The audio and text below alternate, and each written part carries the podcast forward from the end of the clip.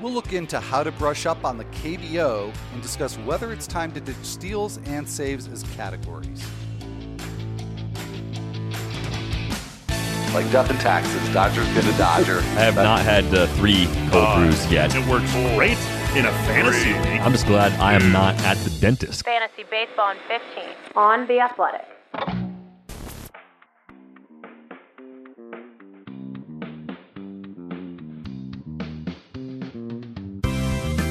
Welcome to Fantasy Baseball in 15 for Thursday, May 7th. I'm Al Melchior, and I am here with Michael Beller. And Michael, it's been a, an intriguing couple of days in terms of baseball news, um, specifically reports that are coming out about when there might be a, a plan in place, when there might be a start date. And I think this all kind of started with the, the tweet from Trevor Plouffe uh, saying that he had heard from multiple sources that there was a, uh, a potential start date of July 1st, and then there were some denials. But um, now uh, the Athletic's Ken Rosenthal seems to be supporting at least uh, a, a- a part of that initial report.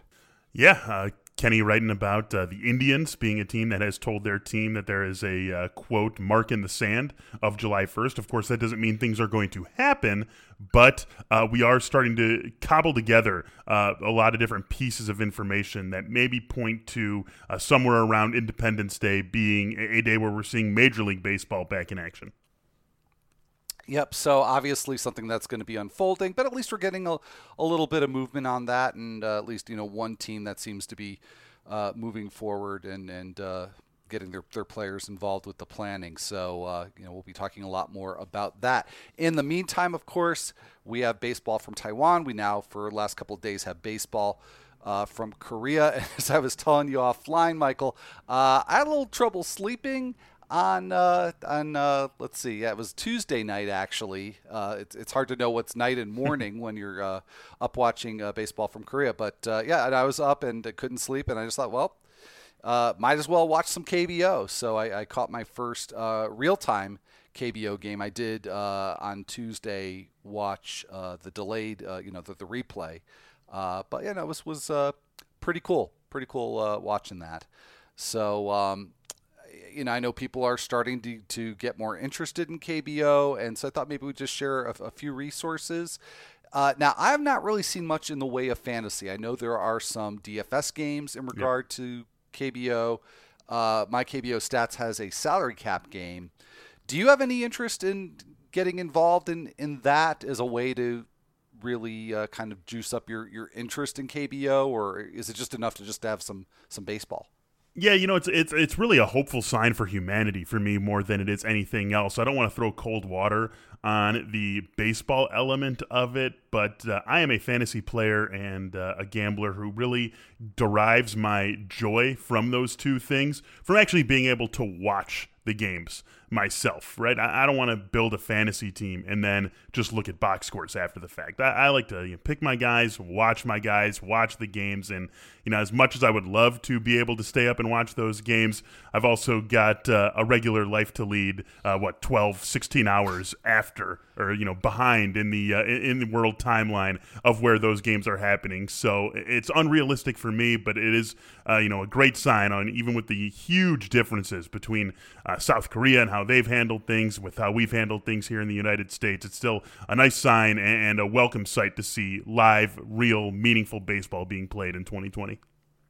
Yeah, th- I'm with you on that too because I spent a little time searching around, saying, you know, is there uh, is there fantasy that's going on related to this? Is anybody trying to start something up? Should I maybe try to start something up? And I, I sort of settled to the place uh, that you just articulated. That uh, it for me, it is just it's just enough to have this you know great sign of something that's normal in our lives that's that's back somewhere in the world. Uh, and you know, and we already had that with CPBL, but you know it, this is uh, you know it's not a problem to have more of this. So uh, you know I'm I'm certainly enjoying it. Uh, but you know whether you're interested in playing one of the the fantasy type games or you are just you know wanting to to watch it and you haven't really gotten uh, involved in it yet. Uh, there are a few resources. We've talked about my KBO stats on here, I think, on a couple of previous episodes, but uh, I think I would certainly recommend that as a starting point for anybody. They've got rosters, they've got uh, stats, um, you know, pretty much everything that you would want to get more familiarized. And there's a great guide uh, put out on Baseball Prospectus by uh, Patrick uh, Dubuque. And actually, uh, spoiler alert, that's going to be our featured read today. So I'll give you the, the information on that. But uh, I got a little little flavor of each team's history and sort of what the the culture, the fan culture is around the team. So that was pretty cool. And Alex Fast, uh, just even in the first couple of slates, is doing a tremendous job, as he does with everything, uh, at Pitcher List, doing performance summaries uh, for each of the KBO games. So check all that stuff out. But, uh, Michael, I want to move on. Well, in a sense, move forward and move backward at the same time. Let's do it. Uh, on, on Wednesday's show, uh, we were very fortunate to have Scott McCaughey, uh, who's in lots of bands, uh, most notably uh, was in REM in the latter part of uh, of their uh, career, and um, so we talked about his fantasy teams. We also talked about his music as well, but. Um, he's in a league that's saves plus holds, quality starts, on base percentage. So, you know, pretty interesting league with some some alternate formats. And we wound up talking about steals, and I don't even remember how it came up, but um, we wound up talking about should we even have steals as a category anymore? And honestly, we, we got into the discussion, and I realized I hadn't really thought about this much. But steals are certainly trending downward. There was a big decrease across the major leagues in uh, 2019 in terms of steals, uh, a decrease of almost 200 steals from 20, 2,474 to 2,280. Uh, and if steals are becoming less relevant, is do you think that's reason enough to maybe look to either replace it or drop it as a uh, fantasy category? Yeah, I'm with you. I haven't uh, thought about that either until you put it to me as a possible topic for uh, today's show. I think one of the worst reasons that people do things uh, across the entire spectrum of being alive is because that's how we've always done it. I think that you should always be searching for reasons to make things better and searching for ways to improve things. Um, and, and so I think that that is definitely something that's part of this discussion here in terms of keeping steals as a fantasy baseball category. For me, I don't think it's quite yet at the point where we want to drop it. Uh, I think you'd want to replace it with something, and I think that's really where it gets sticky for me for a couple of reasons. Number one, what are you going to replace it with? A lot of things that you could replace it with would end up double counting other statistics. For example, I am a huge OBP over batting average guy. I can't believe that batting average is still the standard. But if you ended up doing, let's say, OPS, uh, you're double counting stats, right? I mean, oh, you already have factored mm-hmm. in those numbers. It's part of the reason why I don't like having a league that does wins and quality starts because you're double counting a number of those wins plus quality starts. You know, maybe you could talk me into that, but I don't like double counting statistics when you already have a category for it. So I think it's hard to replace it with something that exists for steals. Number two, I like that this is still something that is acknowledged. Even though steals aren't what they were five years ago, certainly not what they were 15 or 25 years ago, it is still an elemental part of baseball. And I think that that is something that needs to be acknowledged, that needs to be valued. And there are still ways that we can find steals without having to get a Mallex Smith style of specialist or a Billy Hamilton type player on your team. You can still find steals, compete in the category, and acknowledge that this is something that is a big part of the game, you know, without having to just sacrifice a pick to a guy who is going to do that and only that. So I'm not quite there. If this trend continues for another five years, then maybe we have that discussion. But for the time being, I am still on team thumbs up to steals. and I am too, and I think that's what that is. What I uh, came to uh, to agree on uh, on Wednesday's episode.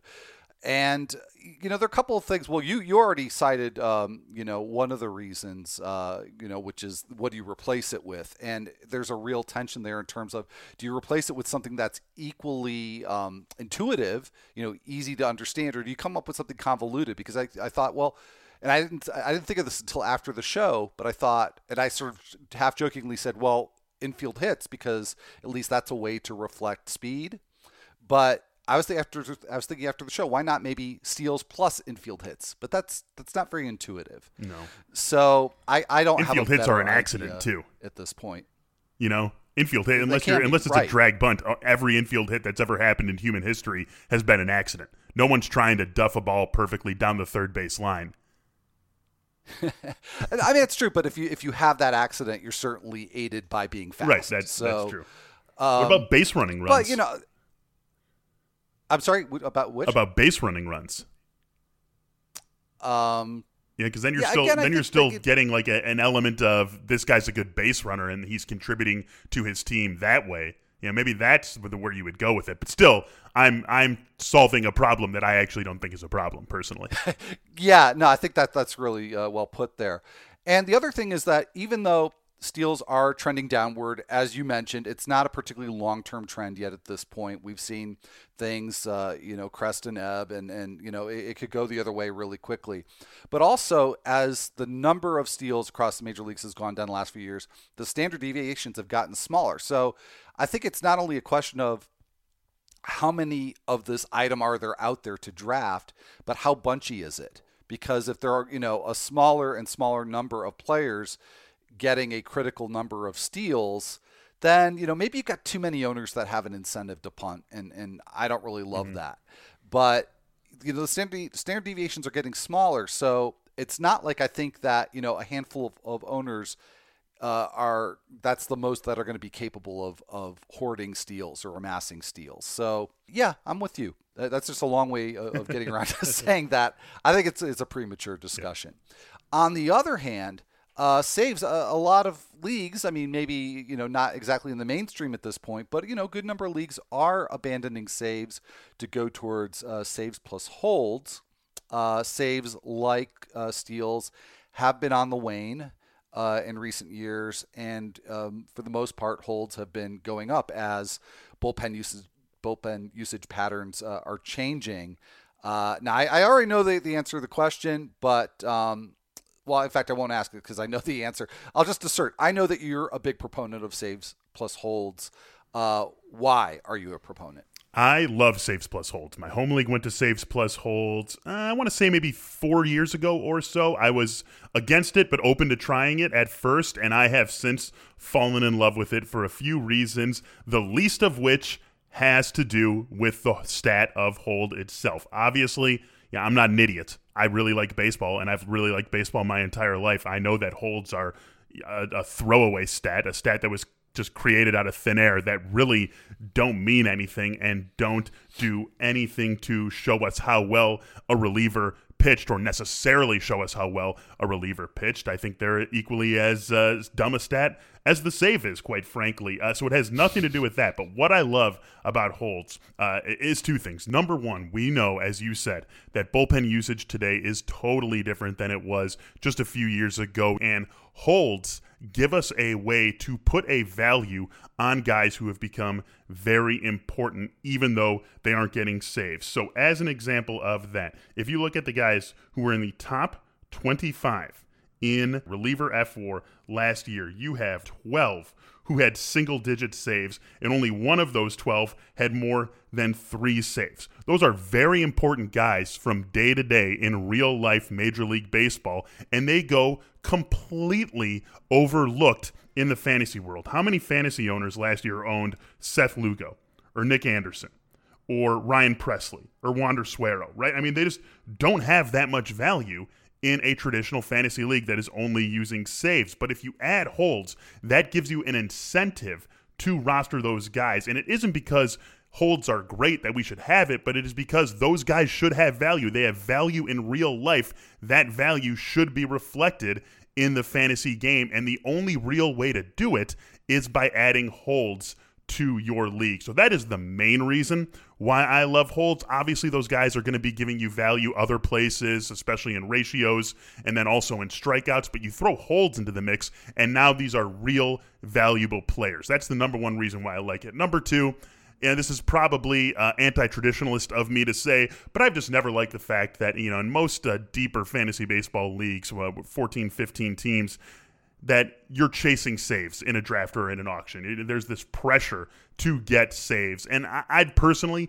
just am not a fan of that. I don't like that. You know, people have to come out of the draft feeling like they're already right from the get-go. No matter what has happened, they're chasing in this stat. Now, do they punt it? Do they try to play it on the fringes all season long? that's just always rubbed me the wrong way. That's mu- much more personal than my first point, which is my my first point was my first point and my bigger point. But I just don't like that saves plus holds does a greater job of flattening out reliever value and making more guys valuable, more guys rosterable. And so I think that that makes a, a much more even balance across fantasy leagues. But I am all in on saves plus holds. Well, and I know you know I like saves plus holds too. I do have one slight reservation, or at least uh, something that you could argue about with it, which is does that make that flattening maybe make it a little too easy and take a little bit of the challenge out of um, you know trying to address the scarcity? You're right. I mean, it does make things a lot easier, and I think that uh, if someone felt that it makes things too easy. Um, even though I think that it doesn't necessarily do that, I understand where they're coming from and I understand why they wouldn't like it for that reason. I just think that there is no perfect answer to this question, and we want relievers to have value in fantasy leagues. I think Saves Plus Holds does the best job of capturing reliever value as it is truly reflected in 2020. Uh, so that's why I think it's worth making things, quote, too easy. It just does a better job of getting all relievers I- involved in the way that they are involved in real life baseball. And I think that's what we're going for here. Well, I, I like the the fact, and you allude to this, that it, it makes certain valuable relievers valuable in real life, makes them more valuable in fantasy. And I think that there's enough of a disparity between the uh, you know the Seth Lugos of the world and somebody who's getting holds you know more just because they they've fallen into a particular role and not because they've got the same skill set as uh, an elite setup reliever. So I think that, that that takes care of some of that issue. Let's let's do this, Al. Let's do this thing. Let's you and me start up like a saves plus holds uh, barnstorming tour of the country, and let's make saves plus holds the, the standard for 2021. I'm all for that. And if the season gets going again, I had been writing the saves plus, plus holds rankings, and uh, I can use that that bully pulpit to uh, to kick that off. so uh, in the meantime, we do have uh, other content uh, that that's worth reading. For example, the piece that I referred to earlier on Baseball Prospectus by Patrick Dubuque. Meanwhile, in baseball, an introduction to the KBO's teams. Really fun read, and uh, frankly, for the couple of games that I've already watched, it made it a little more fun and interesting for me to feel like I understood something about the team. So I definitely recommend that. And uh, on that note, we are going to end up this episode here of uh, Fantasy Baseball in 15.